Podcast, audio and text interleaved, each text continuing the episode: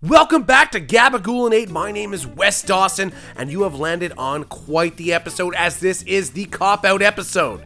Now, if I am known for anything, or anything I can admit legally, it is consistency.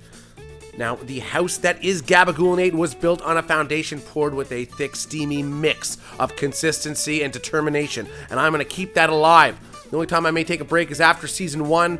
When I reach that 10,000th episode, I'll take a, a quick break, and let me tell you, I got some big surprises for season two. So listen, like, share, subscribe, and I'll see you there.